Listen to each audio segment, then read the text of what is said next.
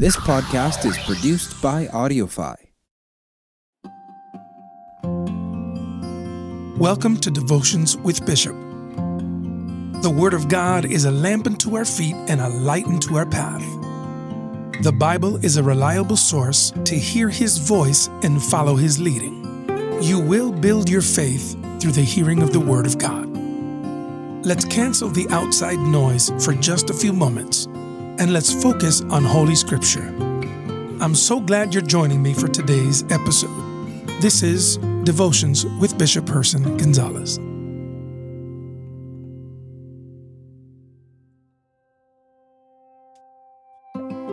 Love is doing what's best for others, no matter what it costs you.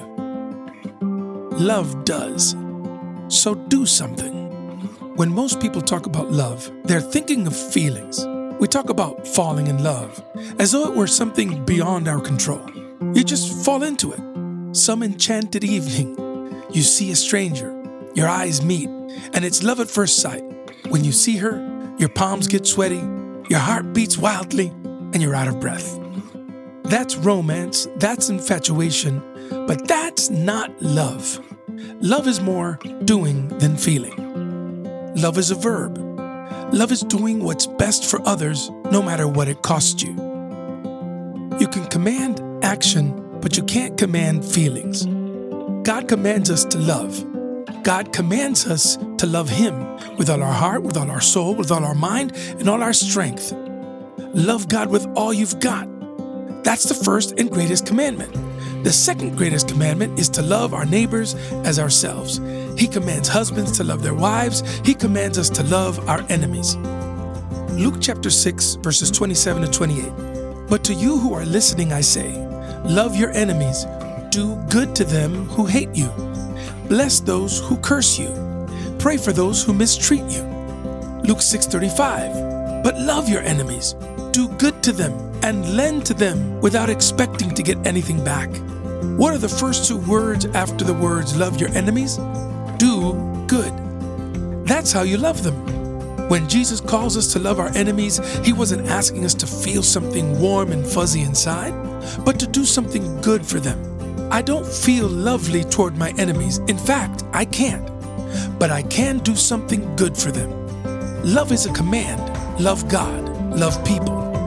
But you can't command a feeling. You can only command action. But aren't feelings involved? Absolutely. Of course they are. But feelings are an involuntary response to stimuli. You walk outside and the sun is shining. How do you feel? At last. It's an involuntary response to the stimuli. 1 Corinthians 13 is the famous love chapter, and verses 4 through 7 are Paul's lyrical description of love. Love is patient, love is kind, and so on. 15 descriptors of love. Here's the interesting thing Paul uses 15 verbs. In Grammar 101, what are verbs? Action words. Paul tells us love does. Love is a verb. Love is doing. Love is something you do. Love isn't just a feeling in your heart. Love isn't just some nice sentiments or words that we say. Love is action. Love is doing what's best for others no matter what it costs us. Love is seeing a need and meeting it. Hebrews 6:10 God is not unjust. He will not forget your work and the love you have shown him as you have helped his people and continue to help them. How do you show love to God? By helping people. 1 John 3 17 and 18. If anyone has material possessions and sees a brother or sister in need but has no pity on them, how can the love of God be in that person? Dear children, let us not love with words or speech, but with action and in truth.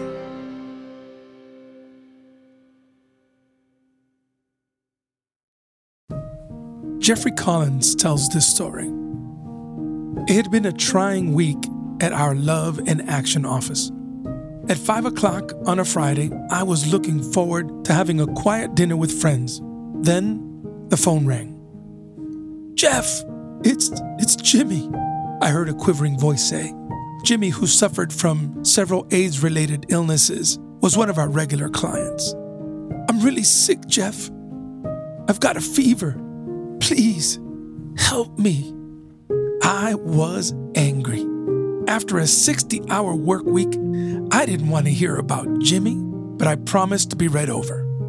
Still, during the drive over, I complained to God about this inconvenience. The moment I walked into the door, I could smell the vomit. Jimmy was on the sofa, shivering and in distress. I wiped his forehead, then got a bucket of soapy water to clean up all the mess. I managed to maintain a facade of concern, even though I was raging on the inside. Jimmy's friend, Russ, who also had AIDS, came downstairs at that moment. The odor made Russ sick too. As I cleaned the carpet around Russ's chair, I was ready to explode inside. I was angry, I was irritated. Then Russ startled me. I understand. What, Russ? Jimmy asked weakly. I understand who Jesus is, Russ said through his tears. Jesus is like Jeff. Weeping, I hugged Russ and I prayed with him. That night, Russ decided to follow Jesus. A God who had used me to show his love in spite of myself. What did Jeff feel the whole time he was helping? Anger, frustration. But he did the loving thing despite his feelings. And Russ got it. It wasn't about feelings, but doing.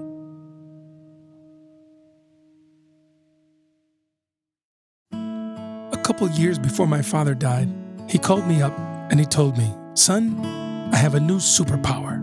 I said, What is it, Dad? He said, Love, son. My superpower is love. My prayer for you is that you discover this superpower called love. Love is doing what's best for others no matter what it costs you. That sums up the actions of Jesus on the cross. Doing what's best for others, even when it costs you everything. Pray this prayer with me. Dear Lord, help me not to limit the power of love in my life to just feelings. I realize now that love does. So I will do something. 1 Corinthians 13 If I speak in tongues of men and of angels, but I have not love, I am only a resounding gong or a clanging cymbal. If I have the gift of prophecy and can fathom all the mysteries and all the knowledge, and if I have a faith that can move mountains, but have not love, I am nothing. Lord, help me to produce visible, demonstrative actions in all the relationships in my life, most especially my relationship with you, my Lord, my rock, and my Redeemer.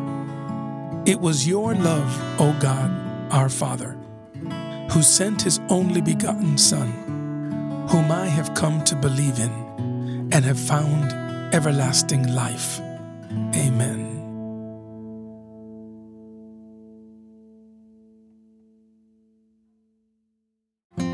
God bless you and thank you for listening to Devotions with Bishop Herson Gonzalez.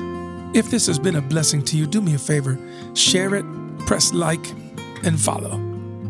We'll see you next time.